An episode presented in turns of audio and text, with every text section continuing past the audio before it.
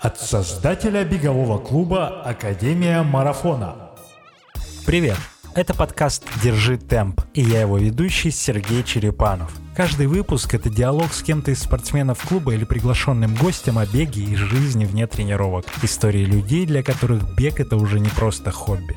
Истории людей, для которых беговой клуб – это уже семья. И чтобы не пропустить новые истории, подпишись на подкаст. Нам важен и нужен твой текстовый отзыв и предложение тем для новых выпусков. Поэтому пиши в клубный аккаунт Академии в соцсетях. Приятного прослушивания.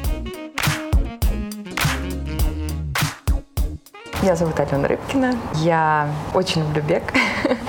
Любила его не всегда. Бегаю как любитель около пяти лет. Лучший результат на марафоне 2.52, а на полумарафоне час 25, ну пора бы обновить, на 10 километров 38 минут, э, но сделанные в масштабе пандемии на набережной, так что, не знаю, не, не. А другие дистанции не бегала, короче, но бегала длиннее, бегала ультрамарафон Комрец, это 90 километров с лучшим результатом 7 часов 26 минут. Как мы выяснили тут за кулисами, это темп из пяти минут э, с набором 1800 э, метров вверх и 1200 вниз, но эта трасса меняется из года в год, либо вверх, либо вниз. Лучший свой результат я показала на гонке вниз. Мы об этом поговорим обязательно. Угу. Сейчас просто цифры, чтобы люди такие вначале слушают, такие 2,52, девчонка бежит. Вот так, знаешь, надо послушать так о чем. Ален, расскажи, э, какой 2014? Да. Начало всей этой истории. История началась в 2014 году, и а, хочу сразу оговориться, потому что часто очень бывает такое, что ну, высокие результаты, девочка, любительница, но потом оказывается, что она там кандидат э, в какие-то другие, там, каких-то других Мастеров. видов спорта, или мастер спорта, или что у нее там спортивная школа. Вот э, я никак не умоляю их заслуги, да, но это не моя история. Моя история это про девочку, девочку с лишним весом, с отсутствием спорта от слова совсем, а, когда спорт не берут. Помню, в университете на первом курсе меня вообще хотели выгнать, потому что даже на лыжную секцию не брали, а в МГУ берут на лыжную секцию всех.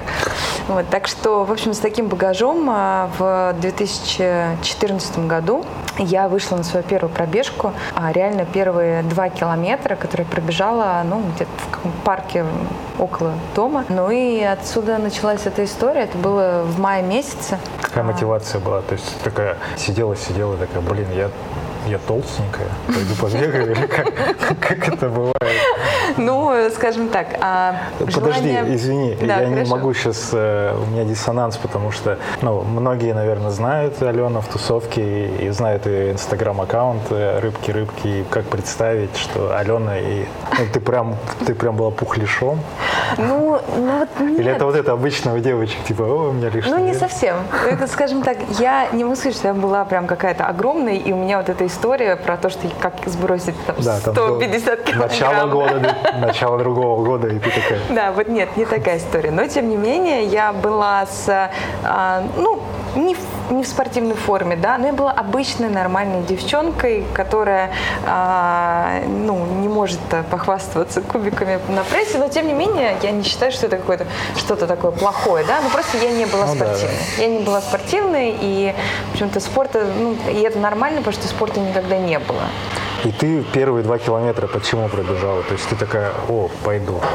Тогда у меня был очень такой очень интенсивный рабочий график, и, в общем-то, бег э, стал неким антистрессом в первую очередь. То есть мне нужно было просто какое-то вот такое время для того, чтобы побыть самой собой, немножко бега как медитация, э, но не буду лукавить, как и, наверное, в 99% случаев, да, это плюс еще история про то, что неплохо бы себя привести в форму, и, возможно, бег это очень легкий способ э, держать себя в форме. Какое заблуждение, да, как вы все Да, но... Самый простой вид спорта. Не самый простой, да, но тем не менее. Ну, в общем, да, мысли такие тоже были. Так, и, и чего? Ты, ты как выходила? Ты скачала как-то по традиции на экране на какой-нибудь mm. там или трекер какой-то? И... Да, я думаю, что это было что-то либо на экране, либо даже скорее рантастик э, в то время. Причем я тогда еще не понимала вообще ничего связанное с бегом. Мне нарисовал какой-то безумный GPS PS-трек. По этой причине я даже думаю, что первая пробежка вышла по факту меньше, чем 2 километра, потому что трек был кривой.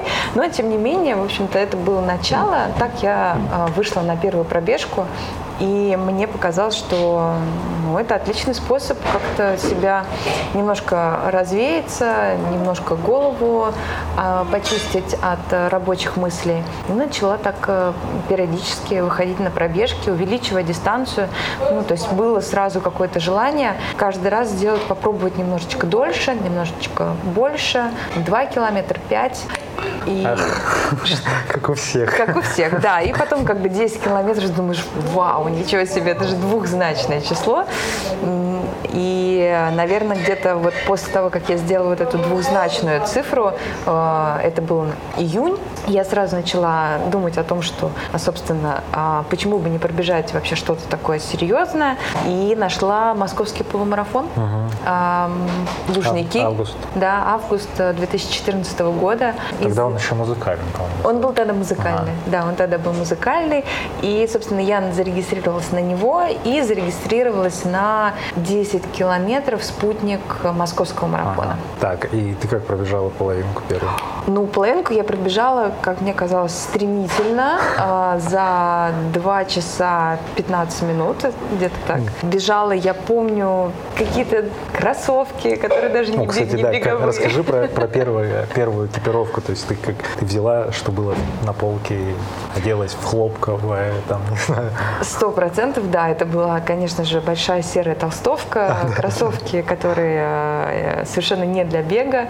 А, в них же побежала первый полумарафон но, слава богу, не, уже не в толстовке, в, в какой-то футболке. Но да, да, такая так, история, наверное, как у всех. Э, ни, ничего я про экипировку не знала, как, собственно, и про бег тоже. Не про но, пульс, не про чего. Не про пульс. Она не читала, ни, никем не вдохновлялась из беговых каких-нибудь блогеров? Э, нет, на тот момент вообще надо сказать, что тогда, э, в общем-то, этого всего было гораздо меньше. Саша Боярская, Аня Косова, возможно. Тогда ничего не слышала. Не вот слышала про Не них? слышала и не знала, но мне кажется, что я и не особо интересовалась. Ага. То есть это была такая внутренняя моя история, она не была никак подкреплена никакой внешней мотивацией, и, собственно, на забег я вышла точно так же.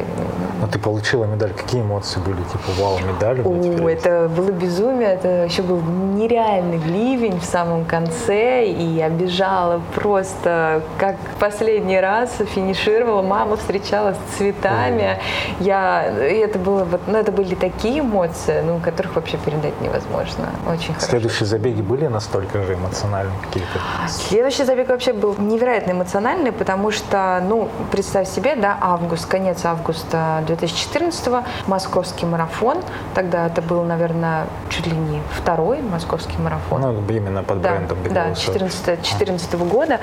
И я была зарегистрирована 10 километров. Потом я после полумарафона, я не знала вообще ни про какие принципы подготовки, конечно же. И, но я сходила э, как-то в обеденный перерыв, побегала 20, ну какой 20, 18 километров пробежала, потом пробежала 25, тоже в обеденный перерыв по Воробьевской набережной, и подумала, что если я могу пробежать 25, то к черту эти 10 километров, на которые я была зарегистрирована, и регистрироваться надо на московский марафон.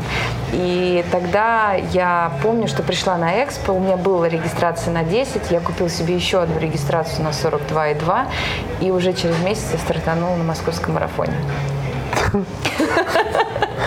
Мне нечего тут добавить. У меня была похожая история, но в плане того, что небольшая подготовка. И ну, у меня была подготовка, как бы там 4-5 тренировок э, в неделю я делал. У тебя как? Ты, ты пробежала первый марафон? Да, я пробежала первый марафон, и я сделала это за 4 часа э, 25 минут.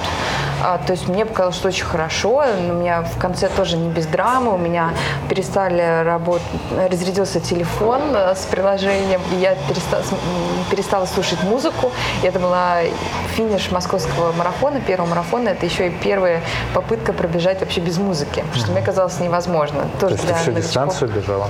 Да, я всю без... дистанцию слушала, слушала музыкой, да, и потом разряжается телефон, и я просто начинаю чуть ли не... Видать, мне кажется, что я без музыки бежать, бежать не могу. И, ну, в общем, конечно, тоже это такие эмоции непередаваемые, но финиш запомнился. Ой, ну 4 часа это хороший результат.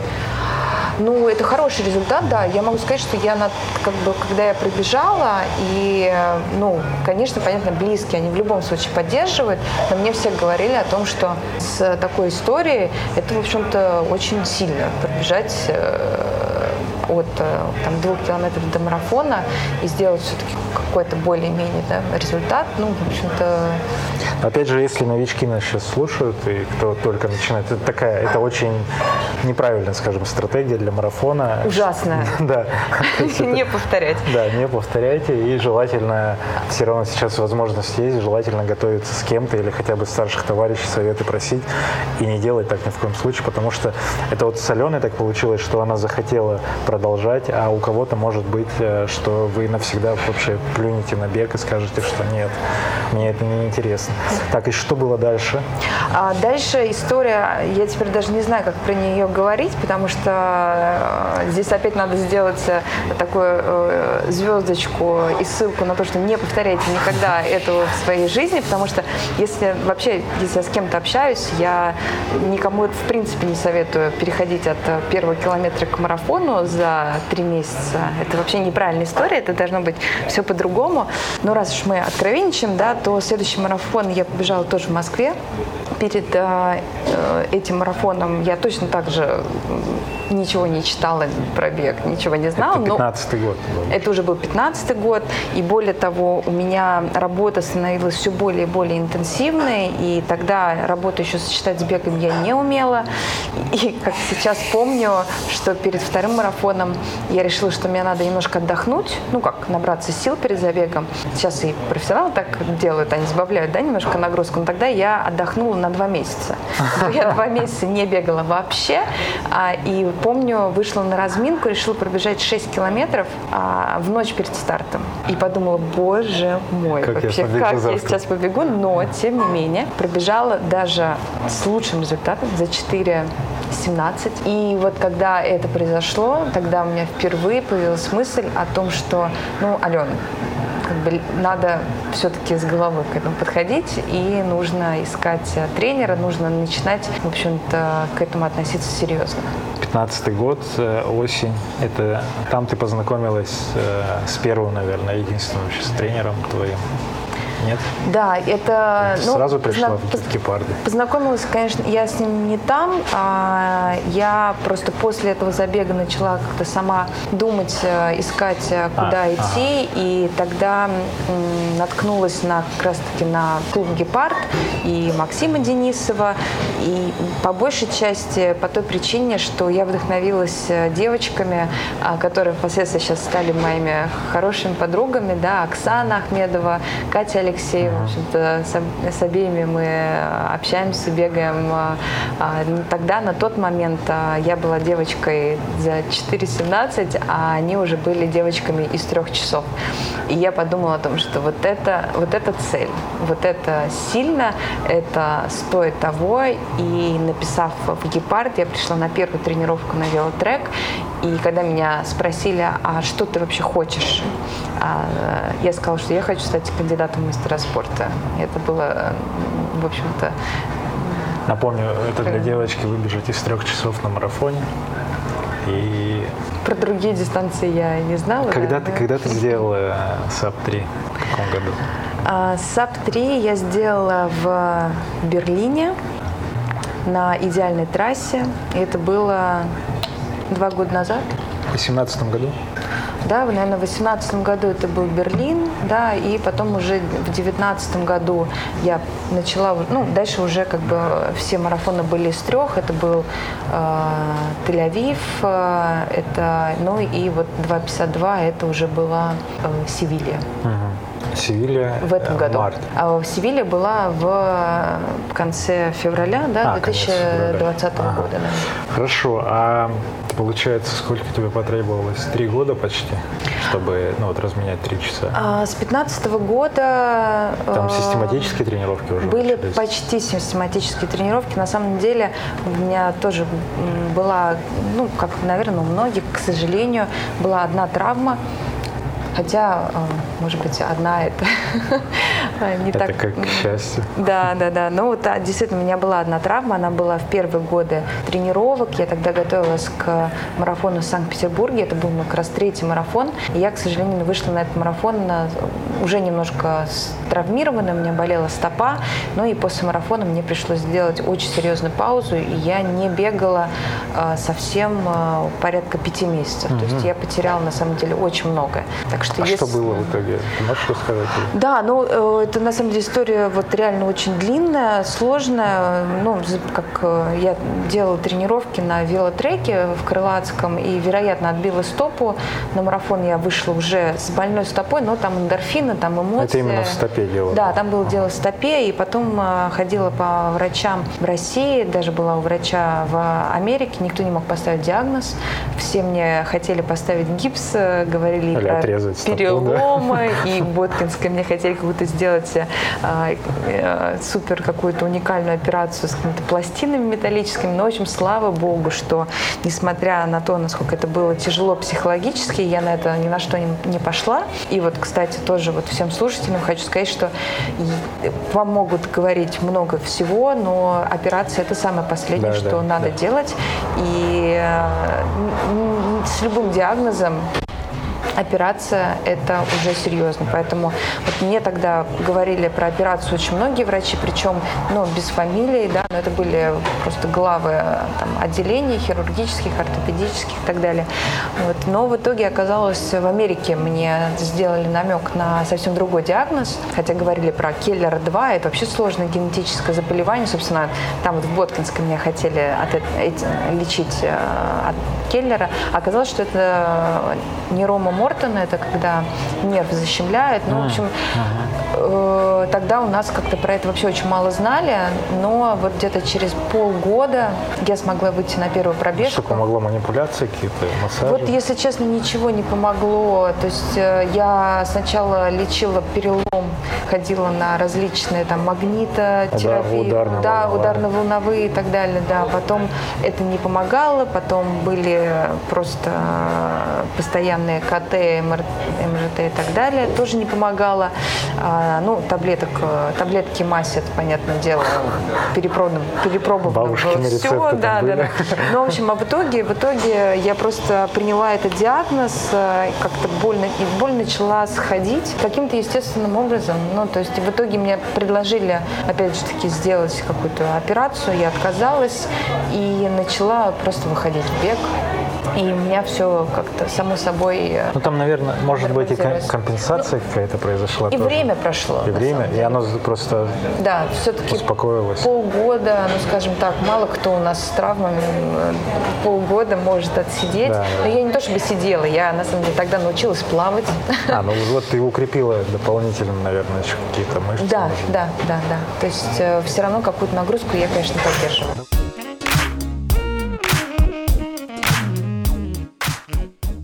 Давай еще немножко про дистанции. Расскажи, ну, я предположу, но ты скажи, да или нет, э, марафон – это твоя самая любимая дистанция или что-то может быть? Может, ты десятки любишь, но крайне редко их бегаешь. Какая любимая? И... Вот чем короче дистанция, тем больше я ее ненавижу. Чем длиннее дистанция, тем я себя чувствую комфортнее, а, увереннее. То есть даже может быть ультрамарафон? Да, я, ну, если честно, у меня не такой большой опыт э, ультрадистанции, потому что, ну, как-то ультру бегать э, часто не получается пока что. И что-то кроме Комрадс бегала Нет. из длинных? Нет. Нет. Ну, скажем так, когда я готовилась к Комрадс, да, я э, приходила с утра воскресенья на велокольцо и бегала там 52 километра. Полтинники? По малому?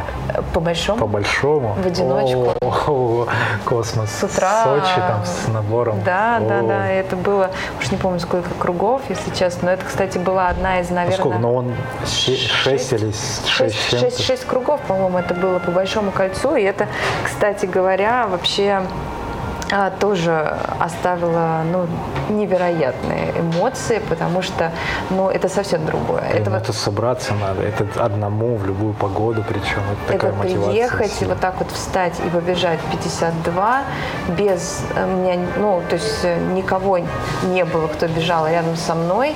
А, да, был э, молодой человек, который стоял ну, в начале, сидел скажем в машине. так, сидел в машине, да, ну, это долго по времени, то есть наверняка он заскучал, но он, тем не менее, как бы меня как бы чекал каждый круг. А, кормилась сама? Кормилась сама, да, но у меня было не так много, там было там парочка гели гу, и, и то их не все доела. Воду, соответственно, я могла получить, вот мне, как бы молодой человек меня поил там раз в круг. Это вот на, на, на парковке? Да, да, на парковке. Ага. Ну и вот это, конечно, одиночество бегуна на длинной дистанции это, конечно, на сто процентов. Это... Ну, есть желание сейчас э, пробежать что-то помимо Комрадс, длинное такое? Очень большое, прям очень сильное желание пробежать. Я очень, я, собственно, до пандемии готовилась бежать почти что сотку на Эльтоне. Эльтон. Делала а, Эльтон, на, ага. на нее большие ставки. Но вот, к сожалению, не получилось, поэтому Эльтон, Эльтон ага, побегу в следующем году. А его перенесли? Его перенесли, да, но его перенесли на август. И либо можно было перенести слот на 21 год, но я решила уже не комкать все в одно ага. и перенесла на 21 год. Ага. Но вообще чисто так внутренне есть большое желание побежать э, плоские 100 километров, э, желательно на чемпионате мира. Ну, понятное дело, русским туда попасть сложно, но вообще очень хочется пробежать что-то плоское, желательно с протоколом. На паркране, знаешь, там, накрутить 20 паркранов. Ну, Слушай, ну а ты конкурентном на Эльтоне сейчас? Вот. На Эльтоне, да. Да? А вот на этой сотке? Ну... Там есть вообще девочки ультра, которые... Девочки ультра, которые бегают, есть. Но это хорошо, значит, есть с кем посоревноваться. Но я могу сказать, что здесь у меня вообще как-то чисто физиологически, чем выше дистанция, тем более конкурентоспособной я становлюсь. Для мои результаты на марафоне это уверенный КМС, то мой результат а если в топах, на 100, кстати, ну, в топ, будет... топ-10, э, вот, если не в КМС, как весь мир живет в цифрах, uh-huh. в общем протоколе, если мировые смотреть, ну, вот которых ты забегах участвовала, были э, призовые места же? Я... Да, ну, я, если честно, комплекс даже, несмотря на то, что это был топ-25, э, и серебро, серебряная медаль, ну так серебряный кластер, то есть не второе место, а именно серебряный кластер медали на Комрадс, это очень высокая оценка, э, высокий результат. А, ну, на Эльтоне я думаю, что я бы сражалась, могла бы сражаться за первое место. А, другие, ну вот забеги вот сейчас только что прошла Суздаль, но это вот немножечко Суздаль не моя стихия. Да, это я, если честно, трейлы в таком формате не бегаю. Э, я за бег красивый, красивый настоящий бег. Э, вот. И, кстати, вот здесь тоже возникает такой некий диссонанс, потому что очень мало э, ультразабегов, которые проходят э, ну, либо по асфальту, либо по поверхности, которая беговая. То есть очень много ультра, они все-таки именно такой глубокий трейл. Ага. Да. Дель Пассаторы, по-моему. Да, один это один, похожих. это как раз тот самый, э, та самая ультра, между которой я выбирала бежать э, Пассаторы или Эльтон. Сделала ставку на Эльтон, но я думаю, что вопрос времени, я точно его побегу, потому что мне очень нравится концепция. Формат крутой. Формат. Э, между деревнями. Да, там, там ты бежишь тоже в, одно, в одном направлении, ты бежишь, более того, ты финишируешь еще ночью. Это, кстати, для меня, конечно, может быть не очень хорошо, потому что я утренний бегун, но какая-то романтика в этом во всем есть. А, и тоже интересные девочки там бегают, результаты там высокие. Ну, там в основном европейцы, итальянцы, наверное, ну, такие да, в топах. Да, да, но сильные, сильные девочки, женщина, да, ультра, она ага. такая не, не совсем молодая. Прикольно, мне нравится, что там автономная история, и там может быть твоя машина, ну, или кто-то на велосипеде с тобой ехать, там подкармливать тебя. Говорят, э, запрещают сейчас. Сейчас запретили? Да, говорят, что не сейчас такой вот велосопровождения, там уже... Ну, может, не для всех, может, для может, лидеров, ну, может быть да. такая Ну, в любом случае, Тоскана, да, мне формат... на, на финише вино. Да, вино, вино. Мне очень нравится формат, я когда-нибудь тоже доеду, потому Супер. что просто вот из точки А в точку Б разные пейзажи, это фантастика. Да, да, и еще закат наверняка там очень красивый. Мурашки, мурашки. Побежим. Мурашки. Так, а, а если говорить про забеги в России, ну или может быть в Европе, я вот не помню, у тебя были пьедесталы уже? В Европе, да, а, были. Ну вот, если говорить про что-то совсем свежее, то это, опять же таки, в этом году было первое место на полумарафоне в Португалии на Мадейре. Это был тоже полумарафон холмистый, то есть это, ну, Мадейра, там вообще плоских участков mm-hmm. найти практически невозможно. Там даже для, ради аэропорта достраивали небольшой кусочек взлетно-посадочной полосы, потому что весь остров это одни сплошные холмы. Да, и это вот было в рамках отпуска, скажем так, э, между делом полумарафон, очень приятный, с первым местом.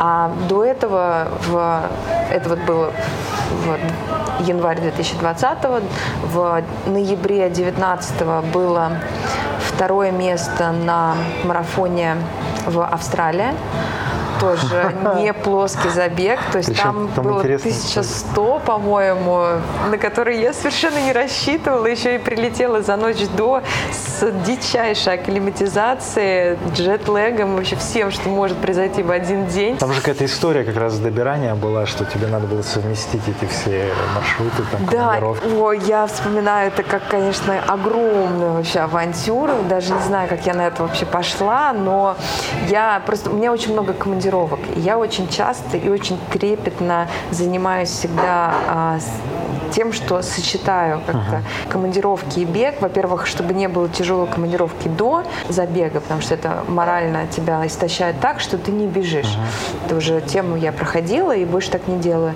А в Австралии получалось сделать так, чтобы пробежать соревнования и потом на машине доехать до Канберры, где у меня была, была там серия рабочих встреч и конференций. Ну и, собственно, я подумала, что это шикарная, уникальная возможность, тем более в Австралии.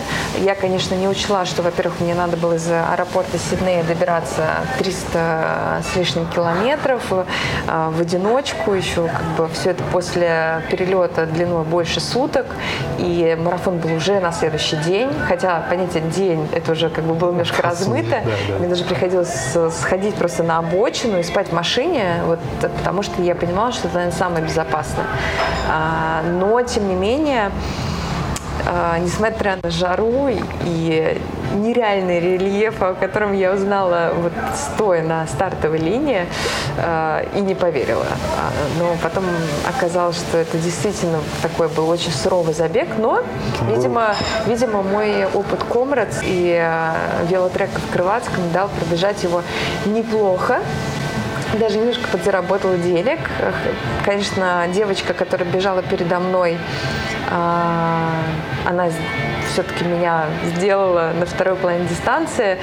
Было, конечно, так немножечко грустно, но тем не менее, когда я потом прочитала про нее и про ее, ее золото на Комрадс многочисленное, а. и то, что она в сборной, вообще, по-моему, Ирландии, по сборной легкой атлетики, я решила, что Алена может собой гордиться.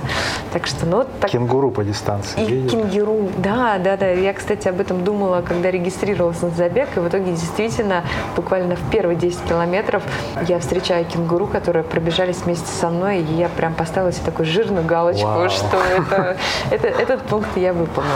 Круто. Так что да, пьедесталы были, это вот из последних. Командировки, командировки. Всех интересует вопрос, чем же Алена зарабатывает на жизнь, может позволить себе путешествовать по всему миру. Расскажи, чем ты занимаешься вне беговой жизни? Ну, путешествовать по всему миру, это, конечно, звучит романтично. Командировки это вообще не так романтично. Я всем об этом говорю, хотя я знаю, что мне никто не верит. Да. А... В Инстаграм, потому что постишь красоту. Да, да. Ну, на самом деле, для того, чтобы тебя каждый месяц отправляли в командировки, тебе надо к ним, во-первых, серьезно готовиться, а во-вторых, делать так, чтобы это любому, скажем так, ну, наемный рабочий, да, и любой компании должно быть очень выгодно каждый месяц человека отправлять то в Канаду, Ты то в Австралию. Вот, скажем так. И, кстати, благодаря бегу в том числе, я думаю, что бег позволил выработать какие-то идеальные навыки тайм-менеджмента и э, вообще распределения каких-то личной эффективности и то, как мы как бы концентрироваться на каких-то определенных задачах. Я думаю, что это реально спорт в этом плане очень помогает. А, ну а вообще по факту я работаю в институте академическом, кстати. Ага. Привет, Академия марафона. Институт Российской Академии Наук, где я являюсь заместителем директора, вот конкретно сегодня директором. И плюс я еще вице-президент крупной международной организации, это комитет по данным при Международном совете по науке. Ну и еще несколько регалий в нашем министерстве. Ну, в общем, дел хватает. А ты научный сотрудник? У тебя есть эм, кандидатские там какие-то? Я кандидат геолого-минералогических наук. Докторскую еще не дописала. Научный сотрудник – это в нашей градации несколько ну, как бы ниже, скажем так, а, категории. То есть ага. я заведую лабораторией. Заведую лабораторией инновационных То есть там научные сотрудники? А, в моей лаборатории работают научные сотрудники, да. Сама, а, ну, и у меня, соответственно, есть лаборатория, и плюс я занимаюсь для и путешествия, ну, в кавычках, вот, командировки, это все связано с этой деятельностью? Командировки в основном связаны больше с моей международной деятельностью. То есть, будучи вице-президентом международной организации, мне надо, ну, практически реально каждый месяц э, у нас есть какие-то мероприятия, которые нужно поддержать, есть э, какие-то проекты, просто встречи. То есть у нас мы даже, ну, как бы у нас вот группа совет директоров, мы как бы обязаны встречаться, а при этом все, кто из Канады, кто из Южной Африки, Африки, кто из Америки и так далее. И мы как бы периодически устраиваем такие э, сборы, скажем так, э, в разных точках мира, и с этим связаны мои достаточно частые перелеты. Это не коммерческая организация? Нет, это ну, не Big Data вот изучают это, или, или это не Big Data? Это Big Data, да, да это абсолютно Big Data, и, в общем-то, это все, что связано с продвижением идей а, грамотного управления и сбора данных.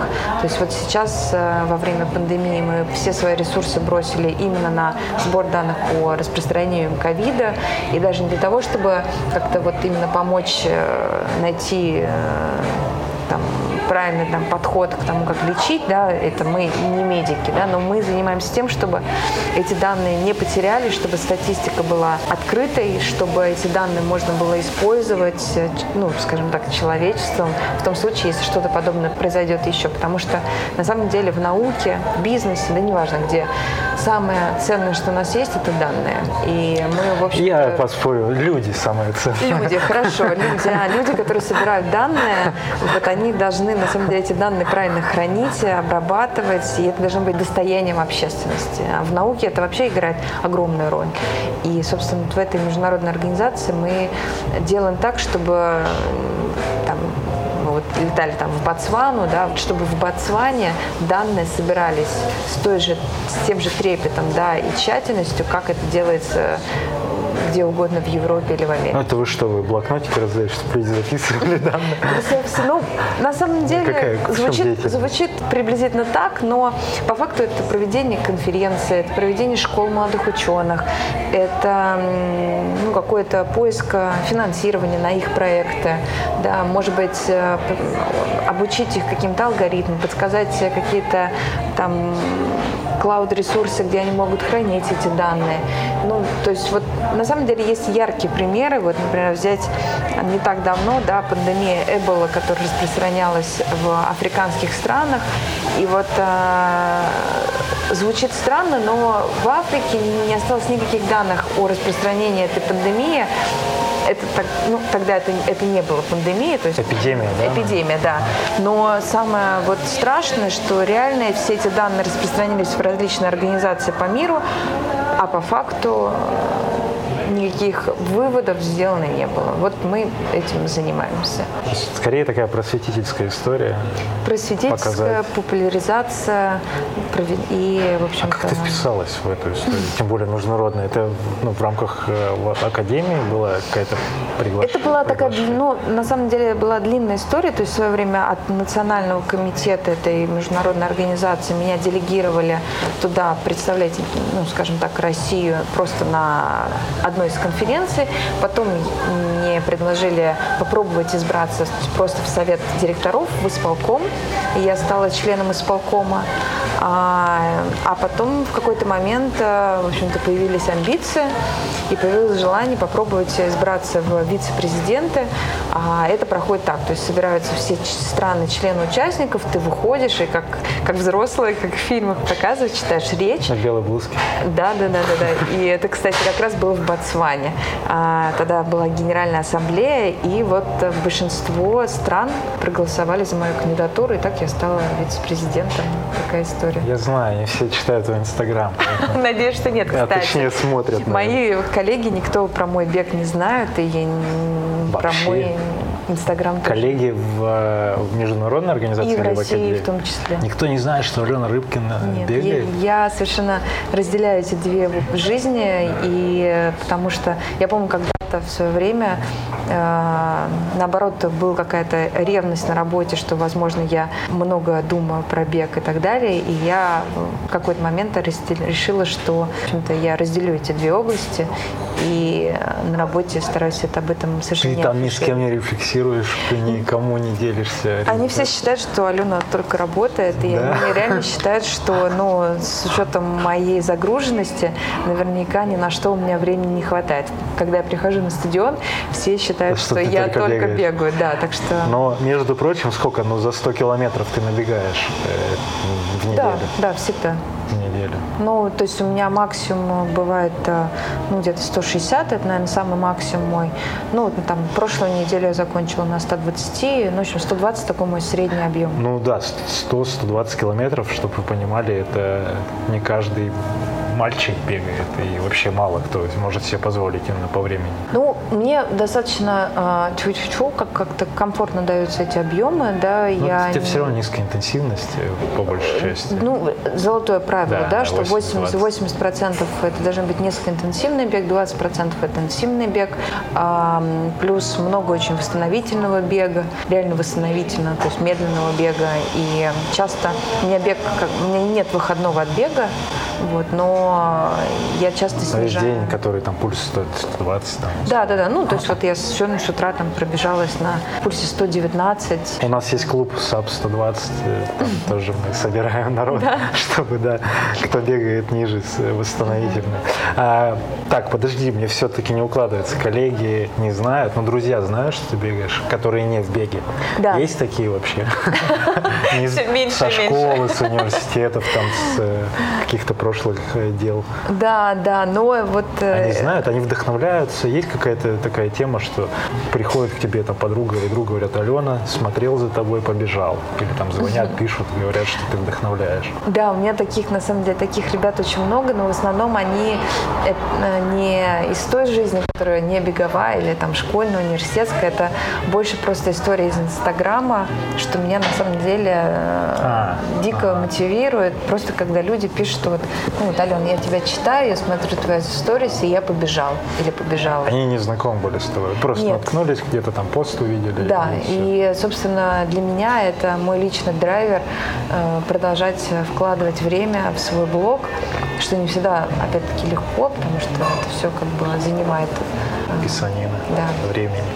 Да. Так, хорошо. А что говорят семья, э, молодой человек, не знаю, муж там, а, ну, про твой бег? Семья смирилась, э, скажем а так. Был, по... о, был кризис? Э, типа, зачем тебе этот бег? Куда ты все бежишь? Детей тебе пора рожать, тебе там уже... А, да, но он никогда не заканчивался. А, да. Эта история, она бесконечна, хотя а, мама начала уже а, активно вливаться вообще в беговую жизнь московскую, начала уже, она уже знает мои личные рекорды, обожает меня поддерживать на забегах, и, ну, она, правда, очень переживает за меня, поэтому я еще пока что ее на марафон не брала, просто чтобы как-то самой не перегореть, вот, но она у меня такой стала большим моим болельщиком, и я сейчас уже получаю от нее такую большую отдачу. Хотя, конечно, вот эта история про то, что зачем тебе это все, и вообще детей пора рожать. себя не бежишь? Она, конечно, да, никуда не уходит. А мужа нет, но молодой человек э, тоже, в общем-то, поддерживает э, то, что я увлекаюсь бегом, и, в общем-то, пока не говорит о том, что я посвящаю этому много времени. Так, фанаты Алены Рыбкиной, запомните, у нее есть молодой человек. Она его не выкладывает в Инстаграм, но он есть. Он есть, да, но жизнь, Она разделяет, как, личная. как и с работы. Она... Инстаграм это только пробег. Так, хорошо. Э, Расскажи тогда немножко про мотивацию. Что сейчас э, мотивирует каждый день бегать? Что это для тебя сейчас и чем ты вдохновляешься? Может, люди, кстати, тоже есть, которые тебя драйвят. Вдохновляюсь. Э, На самом деле я просто, во-первых, я просто очень люблю это. А Для меня это действительно возможность э, ну, почувствовать себя лучше. И э, вопреки ожиданиям, сейчас, может быть, я кого-то удивлю, но я не всегда хочу выйти на пробежку. Не всегда я делаю такая, что вот я такая улыбаюсь, стою с утра, надеваю кроссовки и такая жизнерадостная выхожу из подъезда. Нет. А, и вообще эта история, наверное, ни у кого такой истории нет, и большинство людей э, э, реально иногда не хотят бегать, несмотря ни на что. А, но, тем не менее, еще ни разу не было такого, чтобы я пробежала и не подумала о том, что как же круто стало.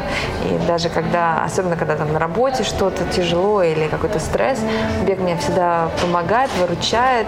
И даже в моменты, когда я устала и там беру какую-то беговую паузу, скажем так, да, снижаю нагрузки, я выхожу на стадион, и вот эта первая тренировка на стадионе, она для меня такой драйвер. То есть она мне дает силы для того, чтобы реализовывать все свои планы рабочие, не связанные с бегом. Это все как бы единый источник вдохновения. На самом деле я вот уверена, что вообще наша сила воли, да, там наша как бы собранность, уверенность в себе, и, кстати, тут я бы уверенность поставила вообще на первое место, ее очень а, хорошо подпитывать именно из спорта.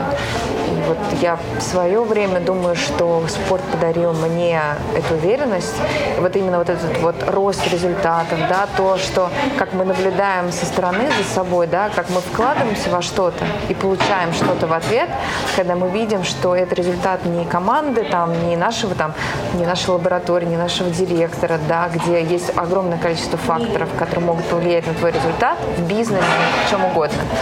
Вот э, в спорт, да, тот, который про достижение каких-то результатов, ты точно знаешь, что ты получаешь то, что ты сделал. Никто, ну, конечно, многие влияют, да, тренер, там, в первую очередь, семья, поддержка, но, в общем-то, это твои ноги, которые бегут, и, в общем, тут э, это твой результат. И это дает тебе подпитку, чтобы, в общем-то, реализовывать свой потенциал в других областях.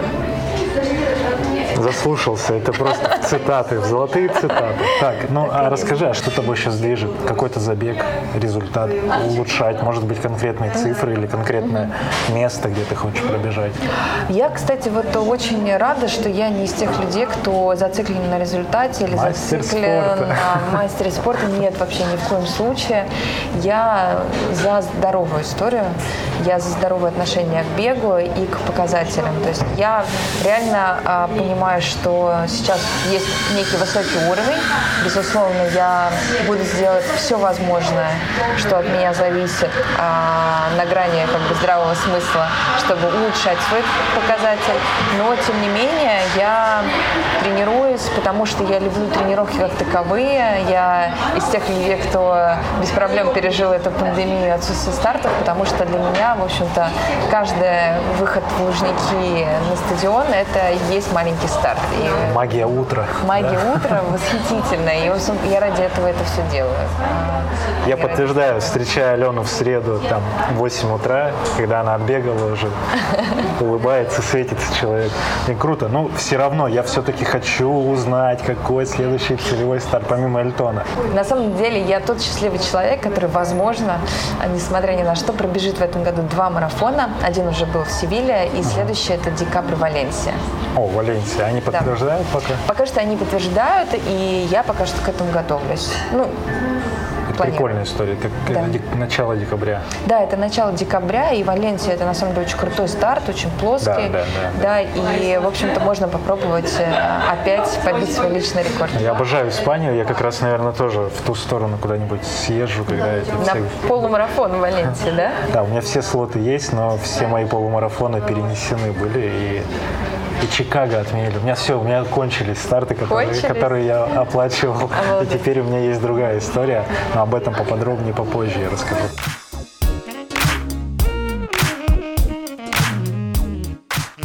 Раз э, мотивация есть внутренняя, есть кумиры, может быть, из детства кто-то, люди не из спорта, или люди, с которыми ты сейчас э, взаимодействуешь рядом на одной ножке, кто-то там, девчонки те же вдохновляют, например. Если честно, не хочу сейчас обидеть ни одну девчонку из тех, кто бегает со мной на стадионе, но я, наверное, живу без кумира в голове. То есть э, мне вообще, я тех людей, которые, наоборот, не очень любят соревноваться.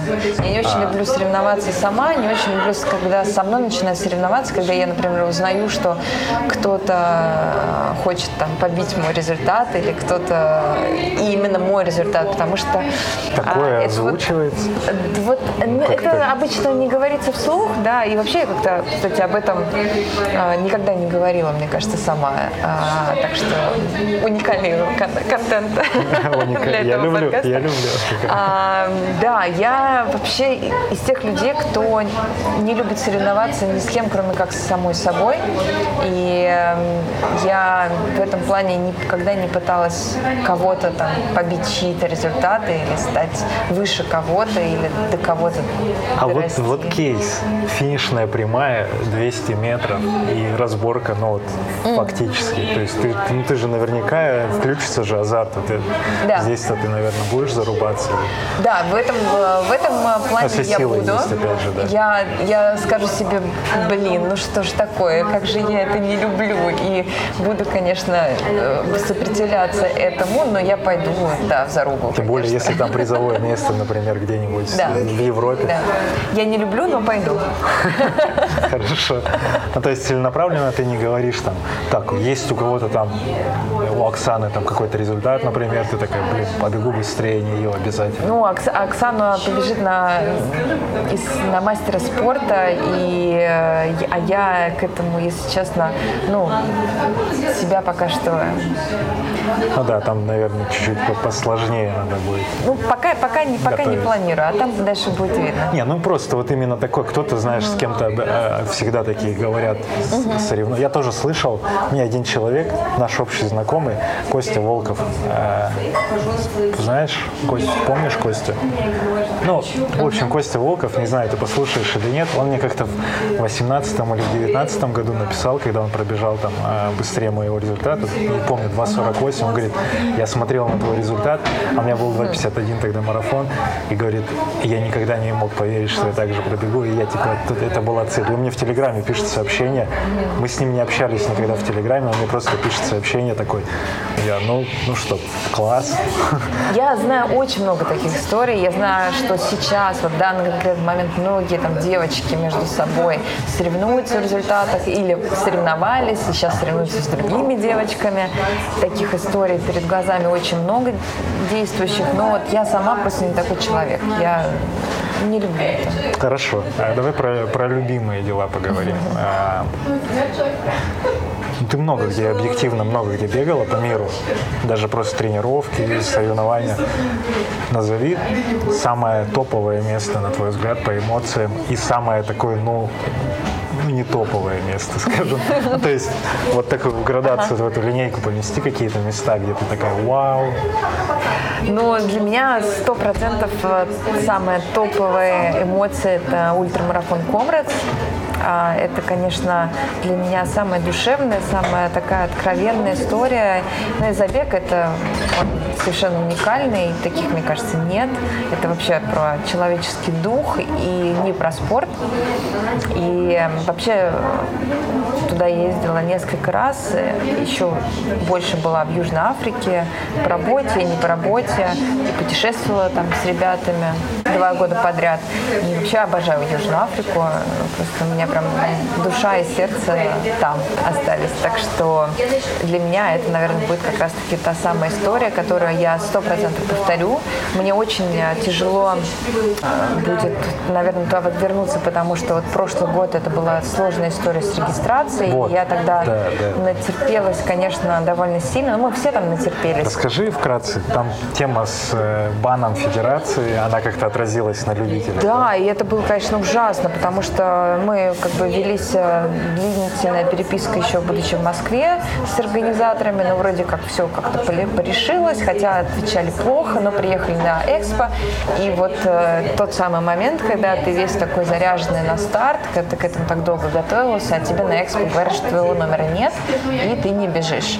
И, так, и не только ты, там же э, рус... человек. Да, русских ребят. Да, и дальше начались э, какие-то невероятные манипуляции, и два дня, ну, практически без сна, когда э, ну, я занималась разборками в серии, как фильм показывает, то есть э, приезжают там представители Федерации легкой атлетики Южной Африки, и, ну, как бы за мной стояло много ребят, у меня просто хороший английский в связи с рабочей, с опытом на работе, и как бы есть опыт ведения переговоров, поэтому я как бы отвечала, скажем так, как э, за нашу команду в этих переговорах, и это было, были самые напряженные переговоры в моей жизни, они длились больше часа, и это было просто диалог лицо в лицо с э, людьми в костюмах, и когда они сказали, что ладно, Алена, мы как бы понимаем, и вы можете получить номера, ко мне просто кидаются люди, у меня до сих пор есть видео, кстати,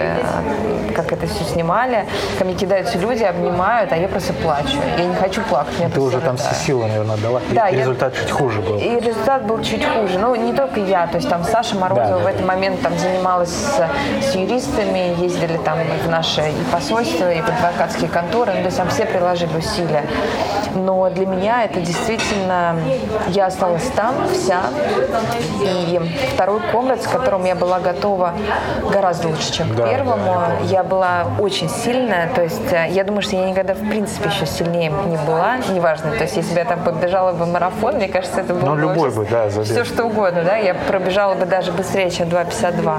Но, к сожалению, вот я вот так настолько вымоталась и выложилась, что к самому забегу я стартанула, и уже после 10 километра я понимаю, что, Ален, это не твой забег, то есть что я, мне очень тяжело это дается, но тем не менее мне придется 80 километров все-таки это сделать. Ну, мы, мы все знаем, как это бывает, да, вот иногда бываешь, стартуешь длительно, да, воскресенье, ну не идет. Ну ты как бы можешь, ты можешь в принципе не бежать, ты можешь там побежать помедленнее, да, но самое ужасное, что даже на марафоне ты можешь в принципе, у тебя может так получиться, что не пошел забег. Ну хорошо, ну сошел ты, да, сэкономил силы, да, побежишь через месяц в другом городе европейском. А Комлиц это не такая история, да, и вот когда ты понимаешь это на десятом километре, это убийственное ощущение. Тебе еще это, 6 часов Да, это, там. конечно, ну, в общем, поэтому забег прошел не так, но я помню, что на, уже на финише я была в жутком упадническом состоянии, то есть я практически сразу же после финишного кластера пошла, села в автобус с э, южноафриканцами, чтобы меня побыстрее оттуда увезли, ни с кем не общалась. Взяла бутылку вина? Типа, ну, уже там внизу.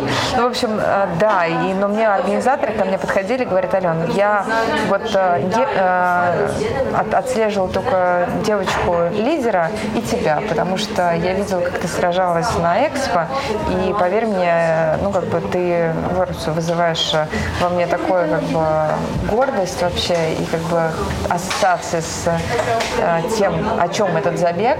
И я думаю, что то, что ты сделала, это гораздо важнее, чем твой результат.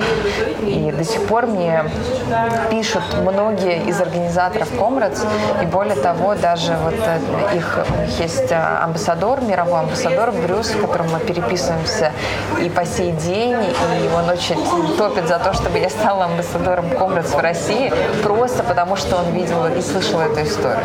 Так что Комрадс э, еще состоится когда-нибудь. Да, я желаю тебе улучшить результат, пробить эту стену, потому что была какая-то незавершенность, и вот надо это скинуть в себя, и так вот, типа, я, я смогла действительно. Я думаю, это получится. Километров невероятное количество. Как восстанавливаешься? Тут э, надо сказать, что я сама по себе бы пожелала бы восстанавливаться лучше. А, ну, объемы как бы организм переваривает, да, мы все знаем, что а, это самый как бы принципиальный момент, потому что нет никакого смысла наращивать объемы, которые, безусловно, полезны для любого хорошего результата, но если организм объемы не переваривает, лучше в эту игру не играть совсем. Да, у меня как-то получалось их переваривать, несмотря на то, что, в общем-то, восстановление, да, в том таком базовом понимании, массаж, там баня, а, для меня это скорее редкая история, да, я больше, возможно, за психологическое восстановление, то есть я просто стараюсь, э, ну, как-то э, балансировать между спортивной и неспортивной жизнью, то есть я из тех спортсменов, которые э, пробежали, и потом как бы я стараюсь как-то голову подумать о чем-то другом, провести как-то время с э, друзьями, с семьей, потому что мне кажется, что вот такая вот незацикленность на себе, на спортсмене, она позволяет отдыхать морально, а моральное все влияет на физическое в том числе. Я подумал, что ты, говоря про не физическое восстановление, про терапевта скажешь. Я пользуюсь услугами психотерапевта. Было бы, кстати, неплохо, считаю, что спортивный психолог вообще, если у кого-то есть контакты, дайте мне, пожалуйста. Я бы с удовольствием поработала. Надо кое-что обсудить с ним. Я понял. Про контент э, во время тренировок. Что получается? Потребляешь, что ты слушаешь сейчас? То есть ты начинала с музыки, сейчас, может, перешла на подкасты или там подписка YouTube позволяет тебе какие-то шоу слушать, смотреть?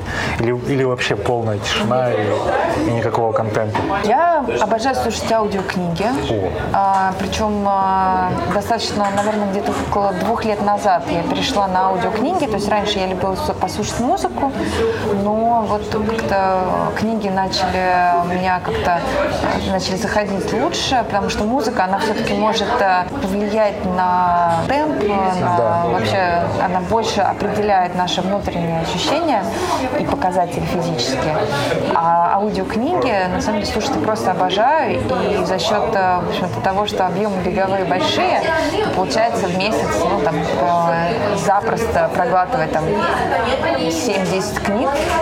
Усваивается информация? Да, я, я уже привыкла, причем ага. я даже их слушаю на, там, на ускорение, то есть там либо один на 1,5, 1,7, э, и как бы во время бега это, кстати, даже как-то усваивается лучше, чем во время а ходьбы. Под, под, под частоту шага. Да, да, да, да, вероятно. И причем, ну, совершенно разного формата, то есть я чередую какие-то книги по личной эффективности, художественную литературу, и классику, и не классику, но то есть книги очень люблю и это слушаю, но это только на восстановительных или на средней интенсивности пробежках, то есть когда речь заходит о интервальной работы, никаких наушников, никакого телефона, потому что здесь нужно сосредоточиться на работе беговой, и это я делаю э, в тишине, сама собой, и, в общем-то, тут я не, других вариантов не А вот сейчас я подумал, а вообще есть такие люди, которые работу делают с, ну, с какой-нибудь хардовой такой музыкой? Ты да. встречала? Да, да, да, я встречаю таких, и реально... А, прям которые быстро бегут,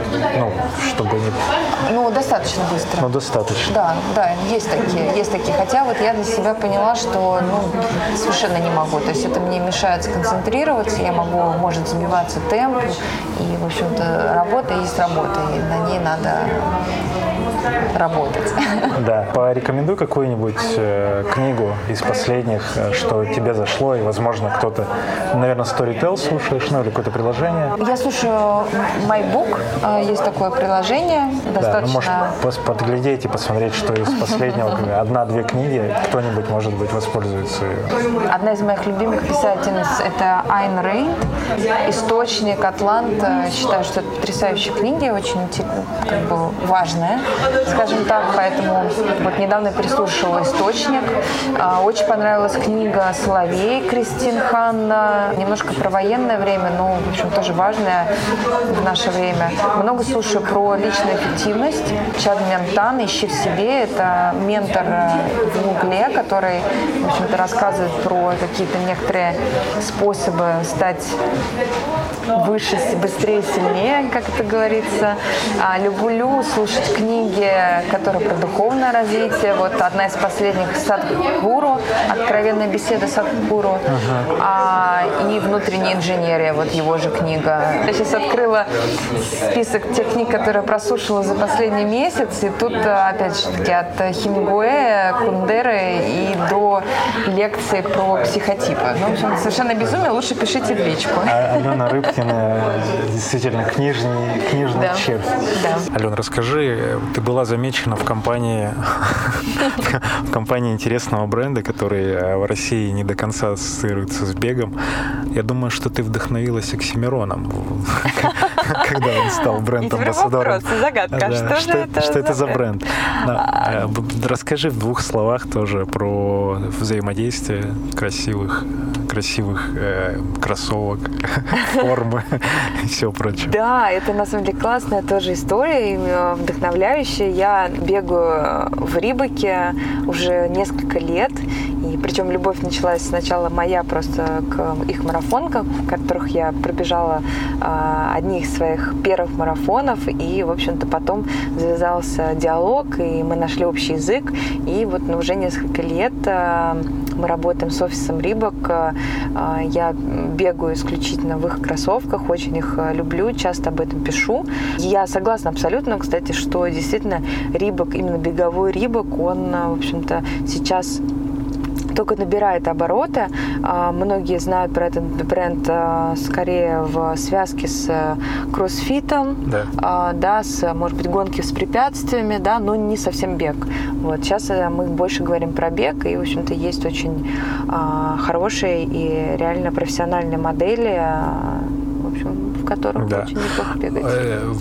У меня такой пример есть. Э, первый мой тренер, Алексей Коробов, он мне дарил майку в сборной России в 90-х. А Рибок был спонсором сборной России, и там были, была топовая экипировка, и вот у меня где-то даже майка, возможно, лежит э, это, когда еще даже логотип совсем другой был. Сейчас, э, я насколько знаю, ты тоже, пообщавшись с офисом, пригласила еще некоторых ребят, известных в тусовке, для того, чтобы они, ну, какая-то такая комьюнити собирается. Да, я очень э, вообще поддерживаю эту идею. Но если я вижу ярких личностей, э, ярких бегунов, потенциально еще заряженных, тем более на результат, э, и которые активно об этом рассказывают в массы. Вот, например, Даша к нам присоединилась только недавно, Леша Бардаков, которого я знаю в первую очередь как человека, который вообще меня привел в Комрадс и, ну и вообще впоследствии стал моим хорошим другом. Да, собираем команду, потому что, ну, в общем-то, команда это наше все, самое ценное. Причем Алена э, из тех людей, кто не, э, не продается. Мы с ней общались по поводу не баланса в конце прошлого года, и она сказала, что ей близок э, Рибок все-таки. И это не из-за того, что там ей кто-то что-то дает, а просто, ну, какая-то, видимо, идеология похожая. Да, я вообще очень, на самом деле, в этом плане моногамна. как у меня есть одна работа, на которой работаю 10 лет. У меня есть один бренд, э, который я правда люблю. И э, да, и, кстати, в Рибок даже еще не рассказывала, что меня пытались э, вот другому бренду привлечь, привлечь поэтому так что... А мы никому не скажем. А мы не скажем. Нет, ну это ничего страшного. Кто-то может послушать. Это не страшно. А, хорошо. А, и давай здесь же, в тишине, тогда в напутствие самой себе а, туда, в 2014 год, советы новичку Алене Рыбкиной, который только начинает. Ну, э, посоветовать себе и посоветовать э, всем тем, кто э, начинает бегать или, может быть, продолжает бегать и хочет чего-то большего, я могу посоветовать только одно – не форсировать. Не форсировать а, а, свой недельный набег, не форсировать свои результаты, количество стартов, потому что этих самых стартов будет бесконечное множество, и ни один старт не стоит никаких ваших травм, здоровья. И вообще история успеха для меня лично – это не история про то, как выбежать марафон из трех за пару лет, это история про то, как мы а, бегаем а, в 60, в 70 и, в общем, выглядим а, супер атлетичными, чувствуем себя еще лучше и просто любим это, потому что есть одно потрясающее правило жизненное, что надо либо любить то, что делаешь, либо делать то, что любишь. В общем, всем советую любить бег, а остальное приложится. Любить бег, любить все, что происходит. Безусловная любовь ко всему. И к себе. Самое главное, к себе. И к себе тоже. Алена, благодарю тебя за этот э, прекрасный диалог. Хорошего всем прослушивания. Сергей Черепанов, подкаст «Держи темп». Алена Рыбкина. Все ссылки на инстаграмы в описании. Услышимся. Пока.